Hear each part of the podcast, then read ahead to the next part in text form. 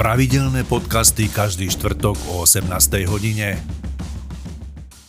Dnešným môjim hostom je horolezec Jaroslav Dudka. Dobrý deň, vítajte u nás štúdiu. Dobrý deň, ďakujem za pozvanie. Som rád, že ste si našli čas vo vašom programe. Viem, že ste teraz momentálne v období pred prípravou festivalu, ktorý organizujete v Trenčine. Ja len pripomeniem divákom a poslucháčom, že sa jedná o festival Horizonty a koľký ročník to už bude? 16. ročník. 16. ročník. Pán Dudka, e, vás pozná ten horolezecký svet ako človeka, ktorý sa od malého chlapca venuje horolezectvu. Ja by som sa tak opýtal, čo vám hory dali, čo vám hory vzali? No, tým, že samozrejme úplne od malička leziem, tak e, mi hory dali obrovské množstvo zážitkov. To je, to je v prvom rade.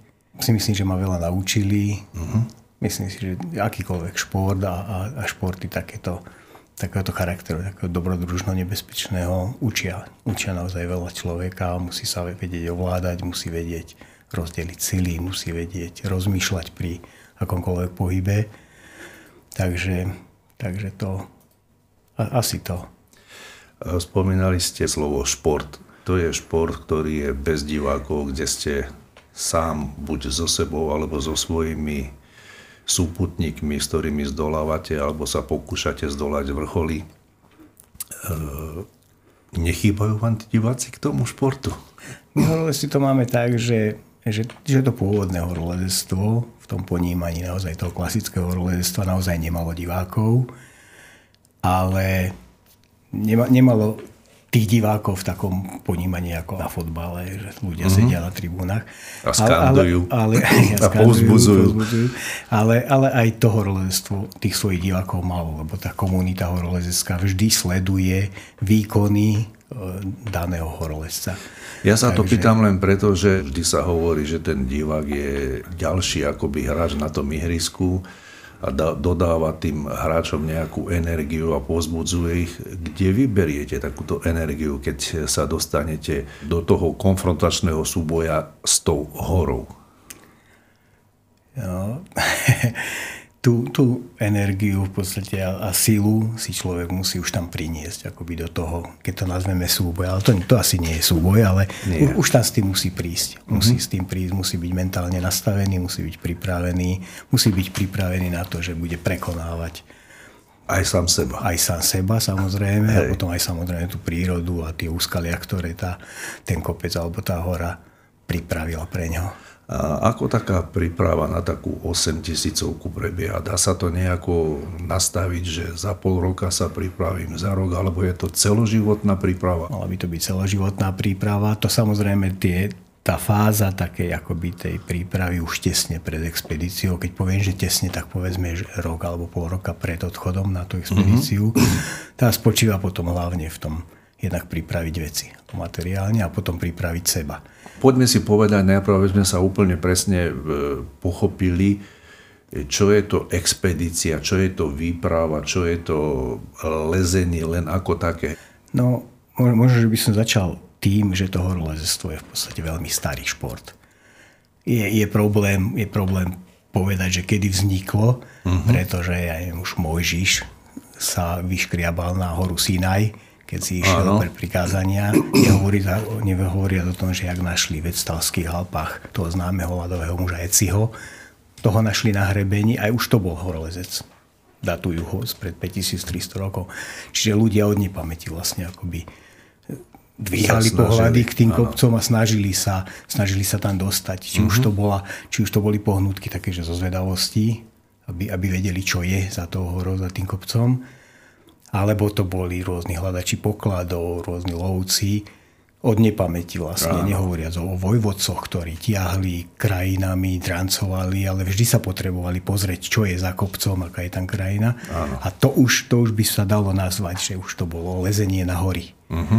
Takže, no a potom, potom by sme mohli povedať, že ja neviem, 150-200 rokov dozadu už, už by sa dalo niečo nazvať ako moderné horolezectvo, to už bolo také viac menej zážitkové že ten športovec, športovec si povedal, že výjdem na, na najvyšší vrch v, danej, danej, v danom regióne, v danej krajine, na danom kontinente, To už boli. No a, a samozrejme, čím ten kopec bol vyšší a vzdialenejší, tým náročnejšie vlastne bolo sa nám dostať. A tomu uh-huh. sa prispôsobovali aj tie skupiny ľudí.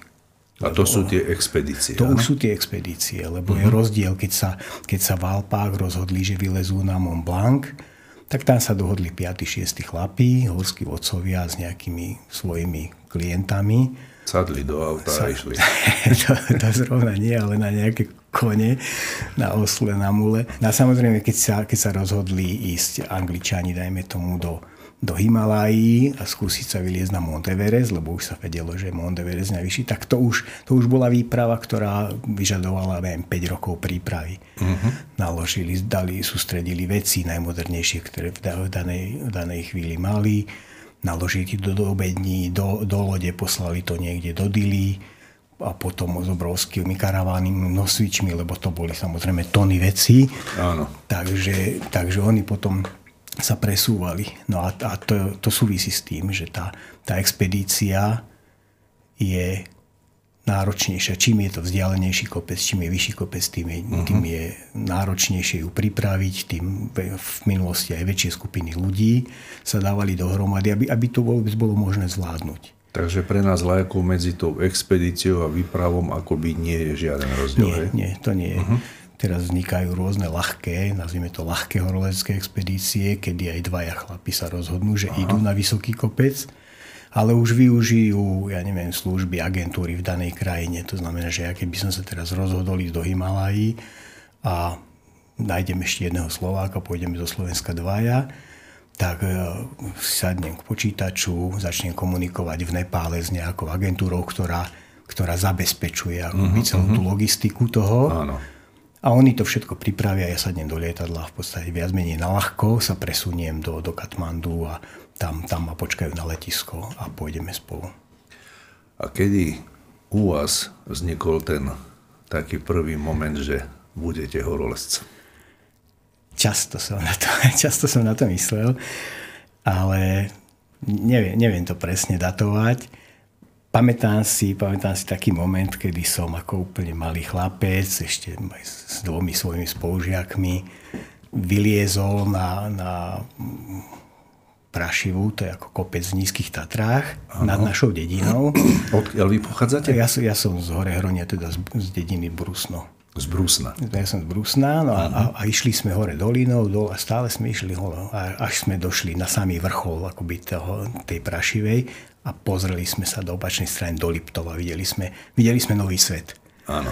Pre ja 7, 8, 8 ročného chlapca sa zrazu otvoril nejaký obzor, lebo vtedy som žil len v tej svojej doline. Áno. Poznal som tie kopce, tie potoky tam. A zrazu som vyšiel na kopec a videl som niekde ďalej. A to vám učarovalo. A to mi učarovalo a je možné, že to je jeden z tých momentov, ktoré, ktoré ma potom už držali vlastne pri tom horolezestve. A čo všetko ste museli preto urobiť, aby ste sa dostali tam, kam ste sa dostali? Kde, sa to, kde ste sa to začali učiť? Lebo vtedy neboli také možnosti, ako sú dnes, že zapnete si internet a všetko nájdete. Kde ste získavali tie informácie, že vlastne ako na to? Keď, už, keď som sa ja dostal do stavu, že už naozaj chcem liesť po tých skalách, nielen uh-huh. akoby šlapať po kopcoch, tak uh, tak som vošiel do knihkupectva, kúpil som si knihu Základy horolezectva. To bola taká učebnica, ktorá, ktorá mne ako chlapcovi vtedy... Ja mám pre vás jedno prekvapenie. Je toto tá kniha? Je toto presne tá kniha, áno. To sú roky 70. 70. roky, áno. áno 70. roky. A to už bola taká akoby príučka alebo nejaký návod, že ako, ako sa stať horolezcom? Áno, áno. To, to je vlastne akoby taká základná učebnica. Ja len mm. na Margo toho poviem, že, že toto nebola prvá učebnica horolezstva. Už pred ňou vychádzali knihy, aj, aj, aj dávnejšie.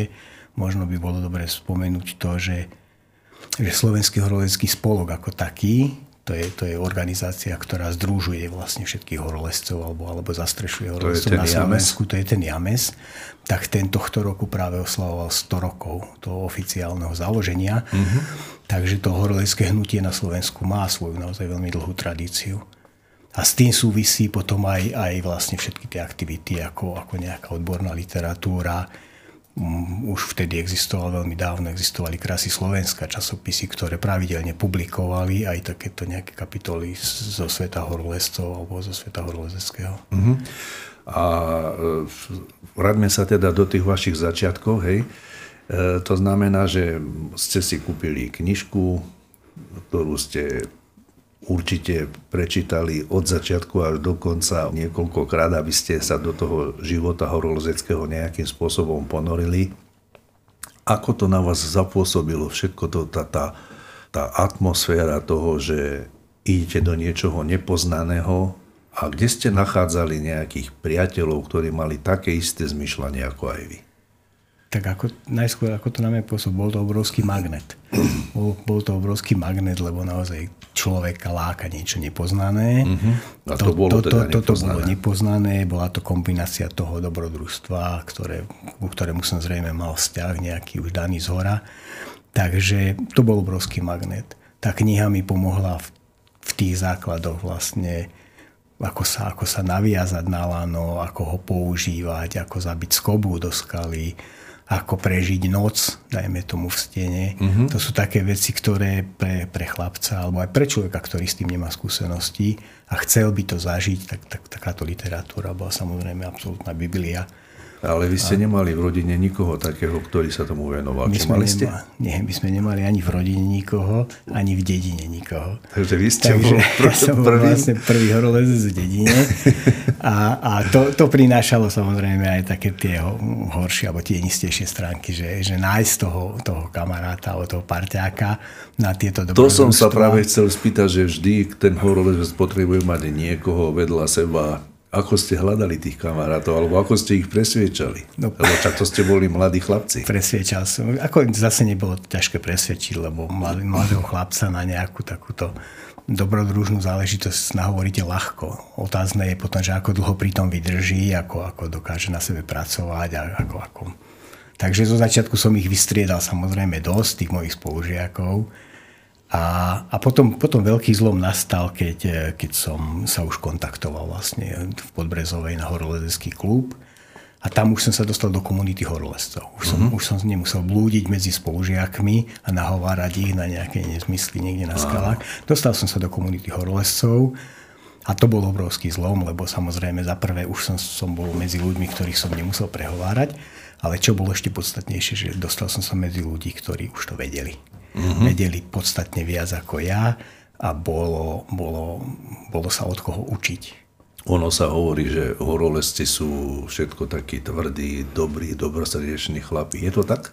Je to tak. Je to tak. Ja som mal úplne od začiatku obrovské šťastie na, na veľmi dobrých, múdrych a, a priateľských ľudí. Mm-hmm. A myslím si, že to je, to je ďalší taký, fakt, ktorý mne pomohol sa dostať tam, kde, kde som sa dostal. Že to šťastie na tých ľudí som mal naozaj obrovské. Tak poďme teraz k tým vašim nejakým e, výpravám a tým vašim návštevám hor, alebo tým snahám tie hory zliesť vrcholovo. O vás viem, že ste sa pokúšali alebo že ste boli účastníkom na 6-8 tisícovkách a nepodarilo sa vám ani jedenkrát dosiahnuť vrchol tých hôr. Je to tak extrémne ťažké, je to extrémne zložité, alebo na čom všetkom to závisí, že človek je blízko niečoho, na čo sa pripravuje možno niekoľko rokov, alebo ako sme aj v úvode spomínali, že celý život a zrazu je, to, je mu to na dosah a musí sa otočiť a ísť naspäť. Aké sú to pocity? Čo to všetko pre vás znamená? Tie pocity nie sú až také dramatické, ako by sa, ako by sa na prvý pohľad zdalo. Keď, keď človek eh, je v tých vysokých kopcoch, ja neviem, keby som zrovna uviedol K2, to máme zrovna, tu aj to je fotografiu. Ona, eh, asi, asi najkrajšia hora v tej kategórii tých vysokých hôr, lebo samozrejme... Ako vizuálne, rôzne, hej? Vizuálne, lebo je, je to naozaj krásna hora. Je veľmi ťažká, lebo je zo všetkých strán veľmi strmá. A keď človek na ňu lezie, už, už to samotné lezenie je obrovský zážitok. Už, už samotný fakt, že sa tam človek dostal, je obrovský zážitok. Uh-huh. keď na ňu lezie, tak je sústredený hlavne na to, aby, aby naozaj liezol, aby sa mu nič nestalo, lebo, lebo to je nebezpečná hora. Treba si uvedomiť, že, že akýkoľvek pohyb už v tejto výške je, je veľmi nebezpečný. Základný tábor na tej, na tej K2 je vo výške 5300 metrov. To znamená, tam už je riedky vzduch. To, to už je strašne riedky vzduch. Keď, keby som to porovnal s najvyšším kopcom v Európe, Mont Blancom, ktorý má 4810, ano. tak tu je základný tábor vyššie, ako je vrchol Mont Blancu. Ten, ten vzduch je tam už, už veľmi riedky, je tam malo kyslíka už v tom základnom tábore. A keď tam prídete, ako dlho sa musíte tam aklimatizovať, aby ste to vôbec zvládli, ten prechod z toho údolia do toho základného tábora? Ako dlho to trvá? Tá aklimatizácia samozrejme musí prebehnúť každý človek, každý človek to musí absolvovať a, a je, je dôležité alebo ten čas tie samotné aklimatizácie vplyvňuje aj to, ako rýchlo sa tam človek dostane. Rýchlo, ako myslíte, rýchlo do toho základného tábora? Do toho tábora? základného tábora, áno. Lebo, lebo, lebo, aby som to vysvetlil, do základného tábora pod K2 sa šlape, dajme tomu, 8 alebo 9 dní. Uh-huh. A tých 9 dní už prebieha tá aklimatizácia, lebo vy, vy začnete niekde dole vo výške 1500 metrov a pomaly stúpate každý deň naberete nejakú výšku a to už je tá klimatizácia. To znamená, že tých, tie 4 kilometre toho výškového to rozdielu vám trvajú 8-9 dní. Áno, hej? napríklad. A to je, to je v prípad K2, ja neviem. No, jasné, to prípad Kanchenjong je, dajme tomu, 13 dní. Čiže vy už prídete akoby do toho základného tábora celkom dobre aklimatizovaný na, na tú mhm. výšku toho základného tábora. No a potom zase, jak, jak sa postupuje, postupuje z toho základného tábora vyššie do tých, do tých ďalších táborov, tak e, zase prebieha tá klimatizácia. To znamená, že keď si to tak len zjednotíme pre nás lajkov, že tie základné tábory sa pohybujú v tých výškach okolo tých 5-5,5 tisíca metrov. Áno, áno. áno. A to znamená, že keď tá hora má 8200, 300, tak to je okolo 3 kilometrov nejakého lezenia, áno? Áno, výškových. Áno. Výškových, hej? Tak teraz poďme si to opísať, hej, aby sme to pochopili my, lajci, že čo všetko musíte priniesť do toho základného tábora, aby ste tam tých 3,5 kilometra dokázali zvládnuť za nejaký časový úsek. Ako toto všetko prebieha? Tie expedície na naozaj vysoké kopce, tie vysoké kopce, lebo aj tie 8 tisícovky sa medzi tými horolestami, medzi tými odborníkmi uh-huh. nazývajú nízke a vysoké lebo je rozdiel 8000, ktorá má 8100 metrov a rozdiel je 8800 metrov. A keď si laik povie, že to je iba, dajme tomu 700 výškových metrov, ale to je veľmi zásadných 700 výškových metrov, lebo čím je človek vyššie, tým už každý meter je vlastne, tie, tie podmienky sú tvrdšie. Čiže aj ten, ja, ja neviem, na, na Mont Evereste sme mali posledný výškový tábor vo výške 8300 metrov a z toho posledného základného, to, to, z, posledného tábora áno. na vrchol bolo ešte, dajme tomu, 12 hodín veľmi ťažkej roboty. A to bolo len tých 500 metrov, hej? A to bolo len tých 500 metrov, tých posledných. A to bolo 12 hodín. To znamená, že to čo krok, to nejaká pauza, no? Krok, pauza, vydýchať sa samozrejme. Ale to nie, nie, je, nie je to iba samotný, nie je to iba samotný riedky vzduch, málo kyslíka. Je to napríklad uh, veľký vietor, veľká zima, lebo aj tam je rozdiel. Rozdiel je iná zima vo výške 7500 metrov a iná zima je vo výške 8500 metrov. Uh-huh. Čiže všetky tieto veci vplyvajú, napríklad tie, tie veľ, výškové vetry. Tam sú viem, taký známy vietor, ktorý vanie v Himalaje Jet Stream. Ten sa práve pohybuje v tej výške nad 7500 metrov. Čiže vy môžete byť v 7000 metrov a takmer nefúka, alebo fúka taký ako normálny vietor, uh-huh. ale od tých 1000 metrov je už peklo lebo ten to vietor to je To je obrovská výchrica, ktorá dokáže, ja neviem, ufúknuť chlapa z rebeňa, ktorá môže mať rýchlosť 250 km za hodinu. A tá, tá práve fúka v tých vysokých, vysokých výškach. A keď mm. máte tú smolu, dajme tomu, že ten jet stream tam príde, príde nečakanie a, a je tam skupina ľudí, tak tí ľudia majú veľký problém samozrejme si zachrániť život. Už sa nebavme o tom, že by ešte sa štrachali na vrchol, ale už zachrániť si život v takom vetre. Takže lebo, to lebo je ten boj veľký, o život. To je boj o, o život, lebo ten veľký vietor už nemožňuje ako kruh, akékoľvek lezenie.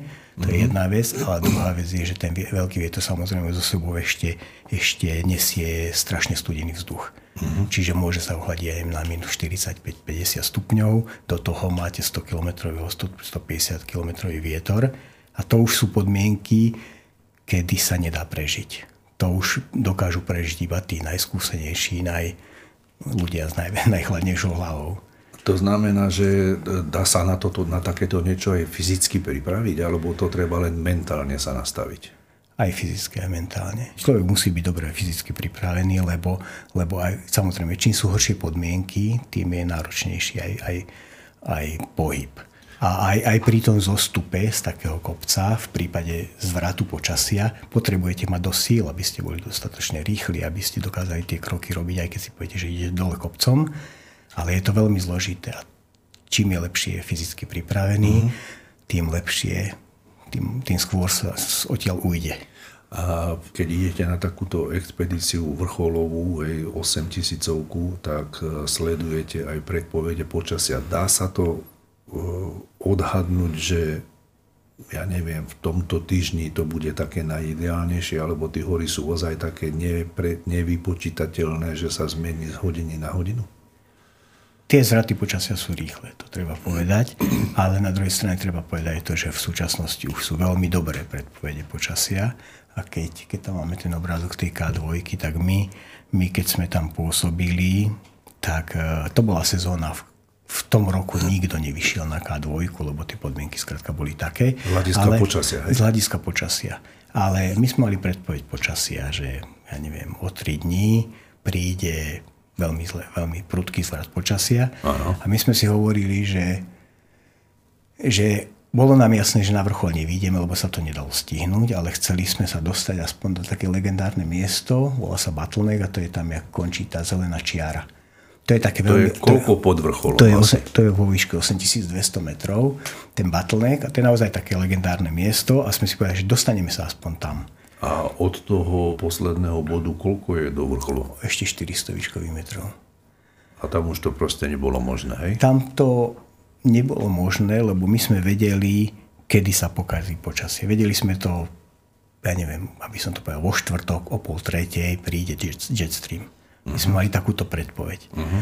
A vedeli sme, a, a bola, bolo, bolo to okno, alebo tá perióda takého lepšieho počasia bola asi 3 alebo 4 dní tak sme vedeli, že pokiaľ my dokážeme asi v, v tej perióde výjsť, ale potrebovali sme ešte vlastne čas aj na relatívne dobrom počasí sa vrátiť. Uh-huh. Lebo keď sme boli akoby v, tom, v tej 8200 metroch a prišiel ten jet stream, nás chytil tam, tak už by sme sa asi nedokázali odtiaľ vrátiť. Uh-huh. Takže, Takže musíte kombinovať aj ten návrat s no, tým počasím. A, a chcel som povedať, že tá predpoveď počasia vtedy bola tak presná, že snáď na plus minus 20 minút ten jet stream tam naozaj prišiel. Fakt? Takže tak to ste prišla, mali aj šťastie. prišla predpoveď. E, Nóri sú ako povestní tými svojimi veľmi kvalitnými predpovediami. Mali sme takúto norskú predpoveď a naozaj ja som si to vtedy uvedomil. Plus minus 20 minút sa, sa strelili tí, tí Nóri, tak sa trafili do toho, že ten jetstream naozaj prišiel. To, čo uh-huh. prišlo, to bolo naozaj peklo to neuveriteľne silný vietor, obrovské ochladenie. My sme mali, my sme mali to šťastie, teda, že, sme, že sme zišli až vlastne akoby, lebo oni uvádzajú ešte aj v akej výške ten vietor bude fúkať. Uh-huh. A my sme vedeli, že musíme akoby zostúpiť až, až po tú úroveň toho, kde, kde, kde bude vystrájať najviac. Keď sa dostávate do takejto situácie, že už ten vrchol je na dosah. Leziete len cez deň a v noci oddychujete. Ako, ako toto funguje? Funguje to práve tak, že na veľa, vo veľa prípadoch sa lezie práve že v noci. Práve v noci sa lezie smerom na vrch. Uviedol by som druhý, dru, tretí najvyšší kopec, toto je druhý najvyšší kopec sveta, tretí najvyšší kopec sveta je Kanchenjunga. Uh-huh. A tam je, tá, tam je tá stratégia vlastne toho, toho postupu taká, že večer okolo 6. začínate z posledného tábora a viete, že, že zhruba 12 hodín trvá ten výstup na vrchol. Čiže vy keď začnete večer o 6, tak ráno o 6 ste na vrchole. Ste na svítaní. Výhoda je to, že síce, síce šlapete po tme alebo leziete po tme v noci smerom do hora, ale to sa dá, sa dá ako vlastne nejakým spôsobom zvládnuť. Keď, keď má, máte, viditeľnosť. Máte, máte viditeľnosť, máte čelovky, čiže to sa dá. Výhoda obrovská je to, že, že keď je v noci veľká zima, ale vy sa stále hýbete. Uh-huh. Takže ne, nepocitujete tú, tú zimu až tak dramaticky. Áno. Vy idete na vrchol, je, je v podstate ráno a je obrovská výhoda, lebo vy potom zostupujete, máte pred sebou náročný zostup, potom, potom dosiahnutí toho vrchola. Máte, máte pred sebou ťažký zostup a ten absolvujete cez deň zavidna. Áno. A zostupovať je samozrejme ťažšie ako ísť do hora. Takže, takže v noci vystúpite do hora, ako na, na vrchol, uh-huh. tam, tam sa odfotíte, urobíte si takú tú slávnosť a potom zostupujete, už ste viac unavení, ale máte pred sebou deň. Deň, kedy je teplejšie a hlavne vidíte, viete sa orientovať v priestore. Takže to je taká stratégia, ktorá je veľmi osvedčená a často sa to robí. Tak poďme teda postupne rad radom spomenuli sme, že ten e, základný tábor je v tých výškach 5-5,5 tisíca metrov. Koľko ľudí tam sa pohybuje, lebo samozrejme na ten vrchol všetci tí, ktorí sa to, na to, toho zúčastňujú, sa do, nedostanú. Ako sa tam nastavuje tá stratégia toho lezenia, kto pôjde, ako pôjde, aké tie tábory, v akých výškach, to už je dané z tej minulosti, alebo každá tá expedícia si to pripravuje samostatne? Každá expedícia si to pripravuje samostatne, ale využívajú sa skúsenosti z minulosti, lebo povedal by som, že, že teraz, teraz je tá výstroj kvalitnejšia a ľudia idú fyzicky lepšie pripravení, takže ja neviem, Mount Everest sa pred 50 rokmi zdolával, dajme tomu, s deviatými výškovými tábormi. V súčasnosti, dajme tomu, so štyrmi, s piatými. Čiže tam, tam je rozdiel samozrejme, že tie etapy, ktoré sa v minulosti delili na, na kratšie úseky, teraz sú tí chlapí. To je vplyvom tej techniky, aj, aj výkonnosti, aj, aj kvalitnejšej výstroje, uh-huh. aj, aj skúsenosti. Lebo je samozrejme rozdiel, keď idete niekde, kde ešte nikto nebol a nepoznáte to, neviete, čo vás tam čaká, takže vy ste opatrnejší aj pri tom postupe opatrnejšie, strategickejšie zvažujete, lebo neviete, čo tam ďalej je. Keď už sa pohybujete v priestore, že pred vami už ľudia boli, už máte tú informáciu, viete, že tuto nemá význam postaviť stan, lebo tu je strmý, lavinozný svah, ale o 4, o 4 hodiny ďalej je veľmi dobrá polica alebo dobré, mm. dobré miesto na postavenie toho tábora. Čiže vy už využívate to, čo už, už, čo už je známe, čo už zistil niekto pred vami. Tak poďme teda úplne na ten e, začiatok. Prišli ste s tými šerpami a celá tá vaša expedícia do toho základného tábora. Koľko ľudí sa na tom podiela vyniesť celý ten materiál a všetko to, čo je potrebné pre zdolanie tej ktorej hory? Je rozdiel, či idete, či je tá, tá skupina ľudí alebo tá expedícia, či sú to traje alebo piati chlapi, alebo či to je 22 chlapov lebo aj také, také sú v súčasnosti sú expedície, kde, kde je veľa ľudí, lebo sú robené komerčne a vy sa prihlásite a vlastne sa, sa zaradíte do skupiny zozbieranej z celého sveta. Alebo môžete ísť traja Slováci, prídete, bol som aj na Čovoju, to je šiestý najvyšší kopec sveta, bol som na Čovoju, tam sme boli iba traja.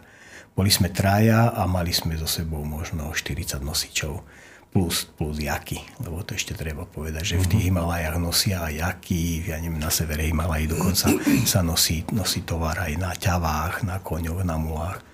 Takže, Takže pre, pre troch, štyroch horolescov je zázemie okolo 30-40 nosičov. Okolo 30-40 nosičov plus, plus jaky samozrejme ešte. Mm-hmm. Takže, takže, ale, ale existujú výpravy, kde a v minulosti hlavne, že bolo 600 nosičov, kým vyniesli pre celú výpravu. Áno, to znamená, že pod tou horou v tom základnom tábore vznikne doslova do písmena nejaká mobilná dedina. Áno, dedina, v podstate také mestečko. Ešte treba povedať to, že sú, sú atraktívne, populárne kopce, ako je Mont Everest, K2, často sa teraz o tom hovorí, že, že tam už sú v súčasnosti stovky, stovky nie len, že stovky nosičov, kuchárov, styčných dôstojníkov, ale aj stovky horolezcov, ktorí, ktorí chcú na ten Everest vyliesť. Je to také preľudnené. Na druhej strane strane treba zase povedať, že každý kopec, každý, každá tá hora, aj populárna, má svoje najpopulárnejšie výstupové trasy a potom má trasy, ktorými sa, dajme tomu, vystupujú iba raz. Uh-huh. Čiže keby ste išli na ten Everest akoby o dolinu ďalej z inej strany, tak prídete do základného tábora a ste tam 3 mesiace úplne sám. Uh-huh. Nikto, nikto by tam neprišiel. Napriek tomu, že vo vedľajšej doline kde, kde vlastne je, je východisko, je, je čulý rúh a je tam 1500 ľudí, tak vy, vy by ste boli vlastne o dolinu ďalej, alebo boli by ste tam sám. E, keď je tam takýto čulý ruch, ako spomíname, e, to znamená, že všetko treba nejakým spôsobom tých ľudí nakrmiť, zaplatiť ich a tak ďalej. Ako toto funguje? Tí ľudia to majú ako svoje zamestnanie. Ano, na tie vrcholy sa dostávajú aj šerpovia. Šerpovia sa na vrcholi dostávajú od nepamäti, lebo aj prvý výstup na Mount Everest v 53. tak tam vyliezol Novozelandian a Šerpa. To bola vlastne dvojica. Lebo čiže... ten Šerpa, ten má toľko zlezených tých 8 tisícoviek, že on je ten hrdina. On je ten hrdina, tí Šerpovia samozrejme sú tam doma. To treba povedať ako asi, asi v prvom rade. Sú doma, sú veľmi fyzicky veľmi dobre pripravení a tým, že, že tí, tí šerpovia začínajú už akoby spolupracovať s horolezeckými výpravami veľmi, veľmi mladí. Mm-hmm. 15-16 roční chlapci už vlastne akoby začínajú nosiť, lebo to je tiež taká postupnosť. Začne nosiť normálne, naj, najskôr nosí len z, z dediny do základného tábora, vyniesie tovar, potom tí naj, najlepší, najodolnejší začnú vynášať medzi jednotlivými výškovými tábormi a z nich vyrastajú horolezci treba si uvedomiť, že, že v súčasnosti v Nepále už sú veľmi prestížne horolezecké školy, tí, tí šerpovia, o ktorých sa teraz bavíme, tí najlepší, ktorí majú vylezený 10 alebo 15 krát na, na 8 tisícovke stáli, nehovoria o tom, že 10 krát na samotnom Evereste, uh-huh. tak tí šerpovia majú normálne horoleské vzdelanie, majú svoju školu, majú veľa z nich, má do, dokonca v Alpách robené um, vodcovské kurzy alebo mhm, vodcovskú, uh-huh. vodcovskú školu. Takže to sú, to sú veľmi dobrí, veľmi kvalitní horolezci. V tom základnom tábore ako sme spomínali, sa musí aj žiť a existovať. Tam je nejaká kuchyňa, alebo každý, si, každý sa stravuje individuálne. Ako toto prebieha? Tam je kuchyňa, každá tá, každá tá expedícia má vlastného kuchára, kuchár má vlastného pomocníka. Hmm. Je výhodné mať domáceho kuchára, lebo oni sú naozaj veľmi dobre, dobre varia, vedia, vedia pracovať, dajme tomu v tých podmienkach, ktoré oni tam majú, lebo si nie je to ako, ako v hoteli v kuchyni, kde má určitý Jasné, ale tam si všetko musí doniesť. Tam, tam si všetko, drevo, palivo a tak ďalej. Všetko mu, samozrejme, to je v rámci tej vynášky tých nosičov do základného tábor, tam sa vyniesie vlastne všetko, čo, čo je potrebné, počínajú s súrovinami, cez váriče, kuchynský stan, spoločenský stan, v ktorom sa potom akoby je, ako jedálenský stan. To, to všetko, palivo samozrejme. A, a, a tá, tá kuchyňa ešte v tom základnom tábore je potom aj priebežne zásobovaná. Treba si uvedomiť, že také náročnejšie expedície na 8 tisícovky trvajú, dajme tomu dva mesiace. Mm-hmm, ako dva mesiace, že, že ste že, priamo že, pod horou. Že, že dva mesiace sú pod horou vlastne tí chlapi a počas tých dvoch mesiacov stále prebieha zásobovanie, dajme tomu, tej kuchyne. Takže že, tam, je, tam je celá tá e, komunita sa stravuje v jednom nejakom spoločenskom priestore, hej? Áno. A tam samozrejme vznikajú potom aj nejaké priateľstva, väzby a tak ďalej. Či, jasné, ako to, či to tam jasné. funguje, ako to funguje? Je, je to tak, že samozrejme počas tých 6 alebo 8 týždňov tam tie priateľstva vznikajú Nehovoriac o tom, že, že tie horolezecké skupiny, ktoré chodia pravidelne do tých Himalají, už majú osvedčeného kuchára, už majú osvedčených pomocníkov. Takže čiže, už vedia, že koho čiže si... hej, oni už si zapýtajú. Ja keby som napísal teraz do Nepálu na agentúru, že, že na budúci rok chcem ísť ja na Manaslu alebo na Makalu liesť, tak poviem, tak dajte mi tam toho Ibrahima a toho Jorea, aby sme, aby, lebo s tým mám dobré skúsenosti. Viete, hej. Sú, On pozná nás, my poznáme jeho, viem, že dobre varí, viem, že je spolahlivý, takže mm. už si ho akoby vypýtam. No paráda, takže poďme z, tej, z toho základného tábora už k vám, tej samotnej výprave, k tej expedícii. Aké má zloženie tá expedícia? Nebudeme teraz hovoriť presný počet ľudí, lebo ten sa vždy nejakým spôsobom mení, ale z hľadiska nejakej funkcie je tam e, vedúci alebo šéf expedície, potom je tam nejaký lekár. Akí ľudia sú v tej expedícii? To, to zloženie tých ľudí vlastne vždy dáva dohromady človek, ktorý zobere si na seba, na, na svoje plecia tú ťarchu toho, toho zorganizovania tej, tej akcie je to, je to vždy človek, ktorý je samozrejme je to to najťažšie asi, lebo za prvé on má s tým najviac roboty a za druhé on musí zvoliť, akoby musí vybrať ten tým. To je, to je niečo podobné ako tréner fotbalistov musí postaviť dobrý tým, aby mal dobrých ľudí v útoku, dobrých dobrých bekov, aby bolo všetko pokryté, aby, aby tam mal dobrého lesa, ktorý je veľmi dobrý v lezení v láde, aby mal dobrého lesa, ktorý, ktorý lezie v, v skale veľmi dobre, v snehu, lebo to sú, to sú také samotné kategórie. A ten, ten človek, ktorý tu dáva dohromady tú partiu, tak on musí na toto myslieť. Okrem toho musí myslieť na to, aby tí ľudia boli nekonfliktní, aby boli navzájom kompatibilní, aby, aby sa nehrízli medzi sebou, lebo lebo idú tam na dlho, idú na dlho do extrémneho prostredia, takže oni musia, musí, ten, ten, ten, ten tým musí byť taký, že musí byť tak zladený. V súčasnosti už nie je problém si zistiť a preveriť, kto aký je, lebo, mm-hmm. lebo už sa veľa píše, veľa, lieta to po internete, takže to nie je problém. Povedal by som napríklad to, že nie len navzájom známi ľudia chodia na expedície. Ja som bol na K2 som bol s ľuďmi, s ktorými som sa prvý raz stretol na letisku Uh-huh. A bola to vynikajúca partia, veľmi dobrá, vyladená. Na Trango vyliezli sme, na Trangu to nie je 8000 metrový kopec, ale veľmi náročný výstup sme tam zvládli, kedy sme boli v stene, ja neviem, 25-27 dní spolu a, a nikdy predtým sme spolu neliezli. Ale tie informácie navzájom o sebe sme mali. Ja som vedel, že idem s Pálom, s, s Ivanom a takým z Čiech. Vedel som, vedel som ako lezu, vedel som, akí sú dobrí. Oni vedeli zase kadečo o mne a stretli sme sa zase na letisku. Takže ono celú tú, celú tú partiu dohromady dáva ten šéf tej expedície, ktorý si tých ľudí nejakým spôsobom pozve, pozve a tí ľudia už je na nich, aby sa pripravili z hľadiska fyzického, aby boli tak pripravení, aby splnili to očakávanie toho šéfa tej expedície. Dá sa to tak? Dá sa to zjednodušene povedať. E, koľko ľudí sa vydáva na cestu oproti tomu vrcholu. Zase to je individuálne a väčšinou to je tak, že tí, ktorí sa, tí, ktorí sa cítia najlepšie, idú, pokiaľ to je kopec, ktorý, ktorý, alebo ktorom je málo informácií, tak idú akoby na taký prieskum. Povedia si, že skúsite sa dostať tam a tam, zistíte, aký je tam terén, zistíte, aké sú možnosti na postavenie tábora, v prípade, že to tam bude dobré, tak tam prespíte jednu noc, vrátite sa dole, budete nás informovať. Ako ďaleko sa dostanú od toho základného tábora?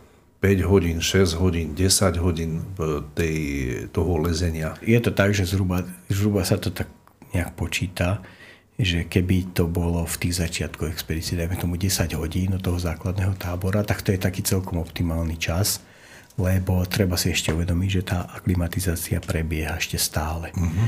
A to, že vy to ten prvý týždeň toho pôsobenia na kopci dáte za, za 10 hodín, tak ten štvrtý týždeň to už dajte, dajme tomu, za 6 hodín. Lebo už ste lepšie aklimatizovaní, lepšie ste zvyknutí. Všeobecne sa hovorí, že pre aklimatizáciu je dobré, keď e, denne nevy, nevyšlapete viac ako 400 výškových metrov.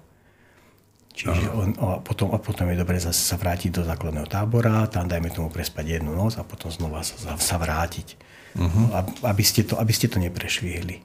Jedná sa aj o to, že ten človek nesie so sebou určité množstvo vecí, ktoré tam musí zase ktoré, nechať Ktoré tam nechá a hlavne on, on, on nenesie nejak extra veľa. Čiže on nenesie toľko vecí, aby tam vydržal, dajme tomu 8 dní.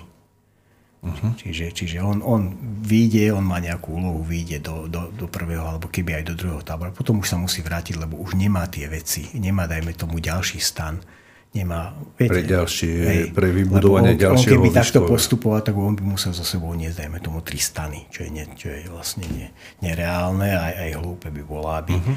aby on bol tak veľmi naložený, hlavne v začiatku expedície. Keď a ešte... býva to zvykom takým, že tí, ktorí budujú tieto výškové tábory, sa stávajú aj tými vrcholovými lescami, alebo oni len pripravujú to prostredie pre niekoho, kto ide z tej zálohy a ide po nich. Nie, to zase, to zase tak nie je. To je tak, že, že každý z tej partie má ambície ísť aj na vrchol. Čiže, čiže každý, ten, každý ten horolezec chce sa dostať na vrchol, keď už, keď už tam vycestoval do tých Himalají. A kto to určuje, že kto to bude? To je ten šéf expedície, áno? Šéf v minulosti to veľmi striktne určoval. Šéf, šéf expedície v súčasnosti už sú tie pravidla také voľnejšie a, a tá, tá partia už je tak stavaná, že dostaneme sa na vrchol všetci.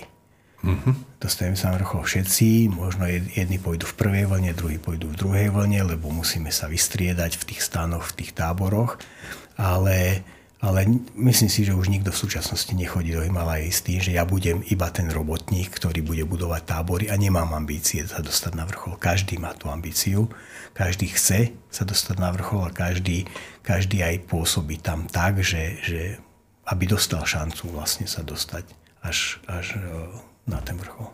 Čo v takej výške tom výškovom tábore 6, 7, 8 tisíc metrov robí taký horolezec. Čo tam jete, ako doplňate tekutiny, ako si varíte a všetky tieto veci okolo toho.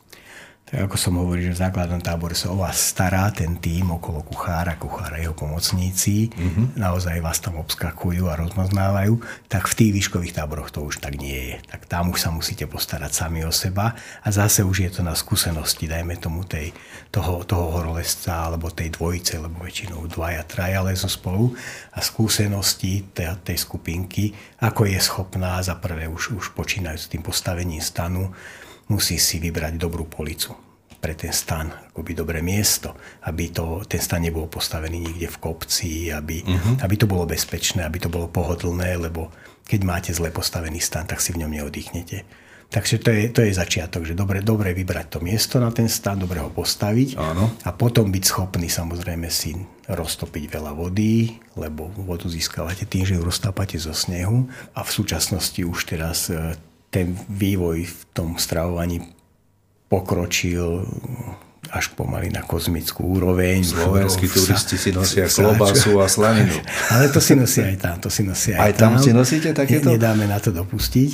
Ale už v súčasnosti sú takí v tých sáčkoch rôzne dehydrované jedlá. Funguje to tak, že máte v takom akoby alobalovom sáčku uh-huh. jedlo dehydrované, ktoré je veľmi lahučké a vy si uvaríte 3 deci vody, to vylejete do toho sáčku, ten sáčok ešte zavrete na 15-20 minút, to tam napuchne, nasaje to vodou horúcou a mhm. máte z toho veľmi kvalitné jedlo. Uh-huh. A naozaj tie jedlá už, ten vývoj už je taký, že tie jedlá už sú aj, aj e, akoby výdatné, kaloricky dobré, ale sú aj chutné. Lebo bolo obdobie, kedy boli síce výdatné, ale nikomu to nechutilo ten vývoj už naozaj, už je naozaj veľmi, veľmi ďaleko prešiel. E, vy ste spomenuli v rámci tej našej debaty, že ste sa zúčastnili šiestich výstupov na 8 tisícovky a nepodarilo sa vám ani jedenkrát zdolať vrchol. Aký je to pocit pre takého horolezca, že som tam a nič? No, e, je to tak, že nikdy som to nebral nejak dramaticky. Nikdy som to nebral dramaticky a stále som, stále som si hovoril, že nevyšlo to teraz, vyjde to, vyjde to na budúce. Ale mne to nevyšlo ani raz, ale chcem povedať, že, že nie, je to, nie je to nejaká tragédia. Hlavne v tú chvíľu. Potom, keď pijete domov a s odstupom času, tak vás to tak akože mrzí zrejme viac. Ale v tú chvíľu, keď sa otáčate, spod toho vrcholu alebo z nejakej výšky a už, už viete, že už ďalšiu šancu na tej expedícii nedostanete, tak eh, vtedy, vtedy to tak dramaticky človek neprežíva. Vždy existuje nejaký dôvod, s ktorým sa človek stotožní a ktorému uverí a povie si, že toto, vrátil som sa teraz kvôli tomuto a tomuto a nemalo význam riskovať a tlačiť na pílu. Ale napriek tomu eh, sa vám v živote tom horolezeckom podarilo niečo, čo sa zase nepodarilo inému horolezcovi. E, tu máme nejakú fotografiu, kde ste s vlajkou mesta Trenčín. Opíšte nám to, čo to je. Toto je obrázok, ako vrcholový obrázok z, z vrcholu na veľkom trángu, veľké, veľké trángo alebo skupina veží trángo je taká veľmi známa, známa skupina veží v pakistánskom Karakorame. Nie sú to 8 tisícovky, ale sú, sú to vlastne hory s najvyššími alebo najdlhšími kolmými stenami. Je tam 2 km kolmej skaly, tak toto vyzerá, takže je to veľmi ťažké skalné lezenie. A to sa lezie spôsobom, že si normálne nabíjate do tej steny skobu, zase sa dostanete o dĺžku ruky ďalej, zase nabijete skobu, tak? Nie, nie celkom takto by ste tam boli asi 3 roky v kuse. Aha, otázka, vy normálne leziete v tej skale, Aha, užívate také tie prírodzené chyty a stupy, tie, tie člen, tá členitosť tej skaly zase nie je taká hladká ako zrkadlo. Takže mhm. tam je vždy sa čoho chytiť, na čo sa postaviť, aj keď to je naozaj je to strmé skalné také lezenie, ale vy využívate tú, tú morfológiu tej skaly. Takže vy leziete v podstate po skale. Keď, keď prídete do nejakého takého extrémne ťažkého miesta, že naozaj už sa nemáte čo chytiť, tak tam prídu na radu tie skoby, ktoré ste hovorili, že zabijete skobu, čapnete sa za ňu, potiahnete sa a snažíte sa zase do, dosiahnuť niečo, nejakú nerovnosť na tej skale, ktorú by sme nazvali chytom za aké obdobie sa dá takáto vzdialenosť zliesť, keď ste spomínali z hľadiska toho 8000 dobíjania vrcholu, že 400 metrov trvá 12 hodín alebo tak nejako, hej, približne. Mm. Ako to, to, to, tuto potom musíte stráviť dni? naozaj, tu sme naozaj strávili dni a ten prvovýstup, ktorý bol v tom čase veľmi pozitívne hodnotený aj v takom tom akoby celosvetovom meritku, tak ten nám trval 24 dní. 24, to 24 dní 24 ste boli? dní sme vyseli vlastne na tej skále. Vyseli. Áno. No tak teraz nám opíšte, ako tam funguje taký život oddychovania, varenia, hygieny a toto všetko. To sú nepredstaviteľné to, veci pre nás. Je, je to trochu odlišné by na, ako na tých 8 tisícovkách, kde, kde vlastne šlapete, vraciate sa kvôli aklimatizácie do základného tábora. Tuto, tuto tak neprebieha, lebo tu ten postup, akoby ten výškový postup je pomalší, takže tie dní vy, vy začnete liesť na spodku tej kolmej skály a leziete. Ako náhle doleziete, ja neviem, podvečer, a už si poviete, že už ďalej ten deň nebudete liesť, tak si tam zavesíte takú, takú závesnú postel. Toto je zrovna tá postel alebo ten závesný stan. To všetko si musíte niesť na chrbte. To, si so sebou, to je skladacie. To nie, takto to nevyzerá takto veľké, to nevyzerá, keď to nesiete. To je v podstate akoby väčší batoh. Mm-hmm. Čiže vy, to, vy to príjete na to miesto, tak to z toho batoha vy, vyberete, rozložíte a vznikne taký, takýto závesný stan a ten ste schopní zavesiť aj v úplne na kolmej stene, akoby na kolmej stene ako na činžáku, keby ste boli na 8. poschodí. Tak tam to zavesíte ale pri tom vešaní toho stanu musíte rozmýšľať. Musíte ho zavesiť tak, aby nebol v spádnici nejakých padajúcich kameňov, dajme tomu. Alebo... Čiže vy už, vy už ako rozmýšľate aj, aj vlastne pri tom, keď máte takýto závesný stan. No a potom sa do takého závesného stanu nasúkate, sadnete si tam, láhnete si tam, tam sa dá spať. Koľko ľudí sa to, každý jeden z vás má takýto stan? Nie, alebo... nie toto, čo, čo je tu vidno, to je vlastne stan, v ktorom sme schopní byť traja dvaja sú akoby na tom, na vrchu, ležia teda na tej, na tej polici, ktorú je vidno a jeden je ešte zavesený pod tým v takej plachtičke. A toto je taký batoh, čo si spolu e, nesiete. Áno? Toto je taký batoh, volá sa to ťahací batoh, to je taký batoh špeciálne určený na to, že, že, že sa vlastne vyťahuje v tých kolmých stenách. Ten e, spôsob toho zase varenia, získavania vody a všetko toto, to si so sebou nosíte, alebo 22 dní prežiť v takýchto podmienkach, to je niečo nepredstaviteľné pre nás. No, nie, nie je to zase až také, nie je to až také dramatické. No pre vás. Človek, človek samozrejme do, do takého stavu, aby si trúfol na takúto veľkú stenu, musí, musí dozrieť, musí vlastne nejakým spôsobom sa tam dopracovať. Uh-huh. Takže tie skúsenosti už, už aj neviem, s tým spaním v takej kolmestine to získajú u nás v Tatrách keď si vybere ťažký náročný cieľ aj v Tatrách, ktorý sa nedá vylieť za jeden deň, tak, tak musí zvládnuť to spanie, dajme tomu v tej stene. A toto je len, len ďalší, akoby ďalší level, alebo ďalšie, ďalšie poschodie toho, tých zručností. Mm-hmm.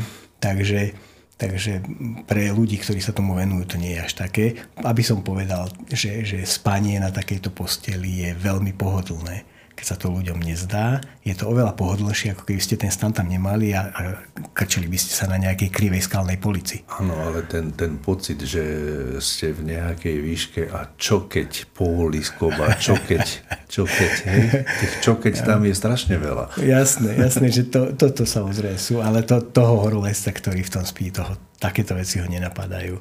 Nenapadajú ho, lebo, lebo vie, ako tú skobu zabil. Lebo on nevisí iba na jednej skobe. Je to v podstate viac tých skobí pospájaných, aby to držali.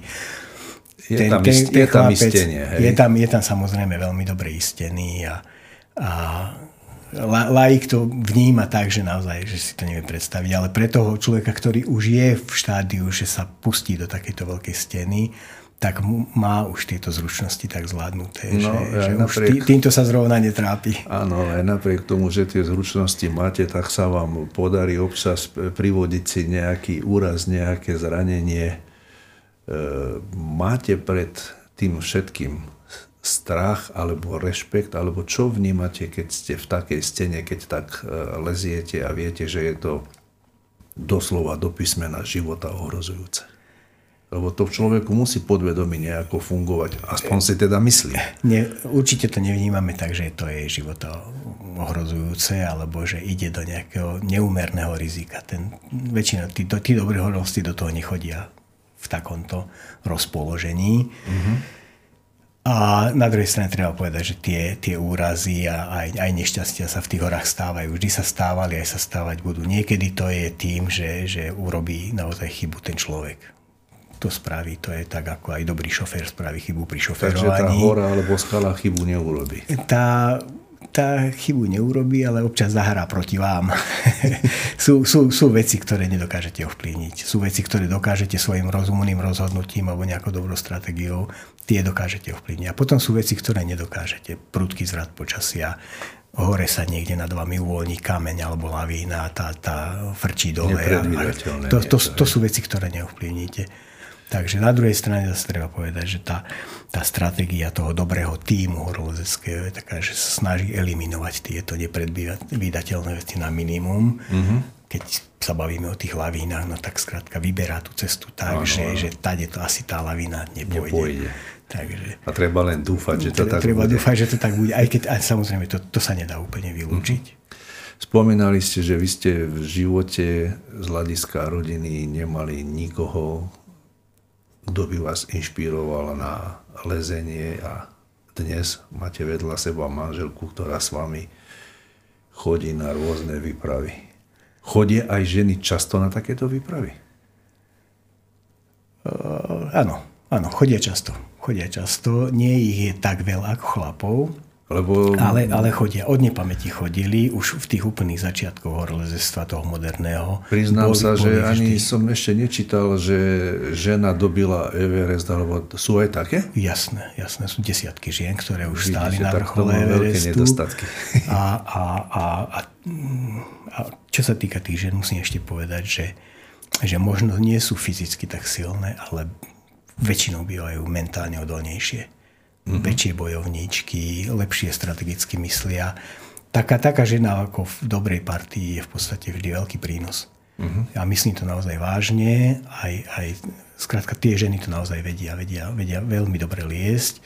Moja je pani, taká istá aj vaša manželka? Moja pani je jedna z nich, áno, naozaj veľmi dobrá leskyňa dodnes. To znamená, že okrem toho, že je to vaša životná partnerka, tak sa môžete na ňu aj v horách spolahnuť. Áno, áno. Lebo tam, do, tie, do... tam tie životy sú potom doslova do písmena závislé jeden na druhom. No je, je to tak, že v horách sa snažíme neliesť veľmi spolu, lebo v horách to nebezpečenstvo je naozaj väčšie a, a tam človek už musí, musí strategicky mysleť. Aj v súvislosti to, to ako že, anglická, že máme anglická slova. kráľovna nemôže ísť v jednom lietadle Napríklad. celá rodina, hej, že hej. musia ísť rozdelení, aby niekto zostal, je, tak toto je presne také isté je, nejaké je strategické tak, myslenie? Je to, také, je to také strategické myslenie. Na druhej strane, ako s mojou pani veľmi ako radi lezieme spolu po, po takých skalkách, kde to, to nebezpečie je trochu posunuté. Uh, Veľa ste toho preskákali v tom horolezeckom živote. E, chceli by ste ešte dosiahnuť to, čo sa vám nepodarilo, že ste nedosiahli vrchol žiadnej 8 tisícovky? V súčasnosti už asi nie som. Už som, už som asi niekde za tým. Mal som taký zlom, že že som si povedal, že už do veľkých kopcov nepôjdem. Mal som tragickú, tragickú skúsenosť veľmi na, na, na Kanchenjonge, to je ten tretí najvyšší kopec sveta, keby behom jednej noci mi zomrelo 5 kamarátov. Obidvaja moji spolulesci plus ešte ďalší traja. A to nejakým aby... chybným rozhodnutím alebo počasím? Uh, alebo... Myslím si, že tamto zrovna bol ten prípad, že urobili sme zlé rozhodnutie zle sa to priznáva. A vy ste ale, mali to šťastie, že ste to prežili? Ja, ja som nemal to, ne, nebolo, nebolo to, že som, ja som sa nestodožnil s tým rozhodnutím, akoby s tým skupinovým a urobil som to ináč.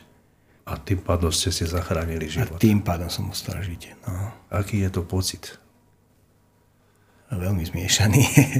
veľmi zmiešaný, veľmi ťažko sa mi o tom samozrejme hovorí, lebo vždy, keď človek nechá kamaráta v kopcoch, tak je to, je to veľmi ťažká situácia. Veľmi zle sa s tým vyrovnáva. A, a, a v mojom prípade to naozaj bolo tak, že som si povedal, že už do tých veľkých kopcov nepôjdem.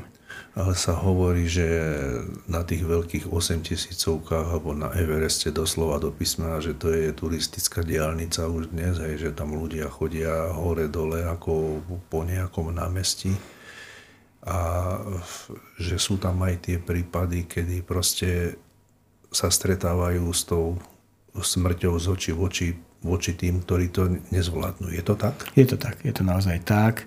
Pri tom pohybe v tých horách, v týchto vysokých horách sa naozaj stretávate aj s tými, s tými ktorí nemali toľko šťastia a nedostali sa dole. Je to, je to vždy veľmi nepríjemný akoby pohľad, mm-hmm. lebo človeku tak dojde tam, že, že treba si dávať pozor. Je to také memento. Na druhej strane nič sa s tým asi nedá robiť, lebo dajme tomu tie pozostatky tých, tých horolezcov, je veľ, to je veľ, technicky veľký problém vlastne to odtiaľ dať, dať dole toho človeka. Uh-huh. Takže oni, oni sú tam. Je, je to priestor, kde sa, kde sa nedá ten človek ani pochovať. Skrátka tam, kde, kde si lahne a kde, kde naozaj ten svoj život skončí, tak tam ostane a veľakrát je tam celé roky. I keď teraz sa bavíme o nejakej smutnej záležitosti, tie hory majú aj tú odvrátenú stranu. Majú. Majú. Majú, že aj vždy ju mali, aj myslím si, že to je vec, ktorá sa nikdy neskončí. Nikdy nech by ten vývoj aj vo výstroji, v trénovanosti, v aklimatizácii akokoľvek dopredu, tak uh, tieto tragické udalosti sa v horách vždy budú, vždy, vždy budú stávať a už bez ohľadu na to, či, či to je zapričnené zlým rozhodnutím toho samotného športovca, alebo, alebo sa príroda nejak postavila proti nemu, tak toto sa bude vždy stávať. Ja vám napriek tomu na záver prajem, keď v budúcnosti sa ešte rozhodnete na akúkoľvek horu vyliesť, aby ste sa vždy zdraví vrátili dole. Ďakujem. Mojím dnešným hostom bol Jaro Dudka, horolezec. Pekný deň prajem. Aj vám.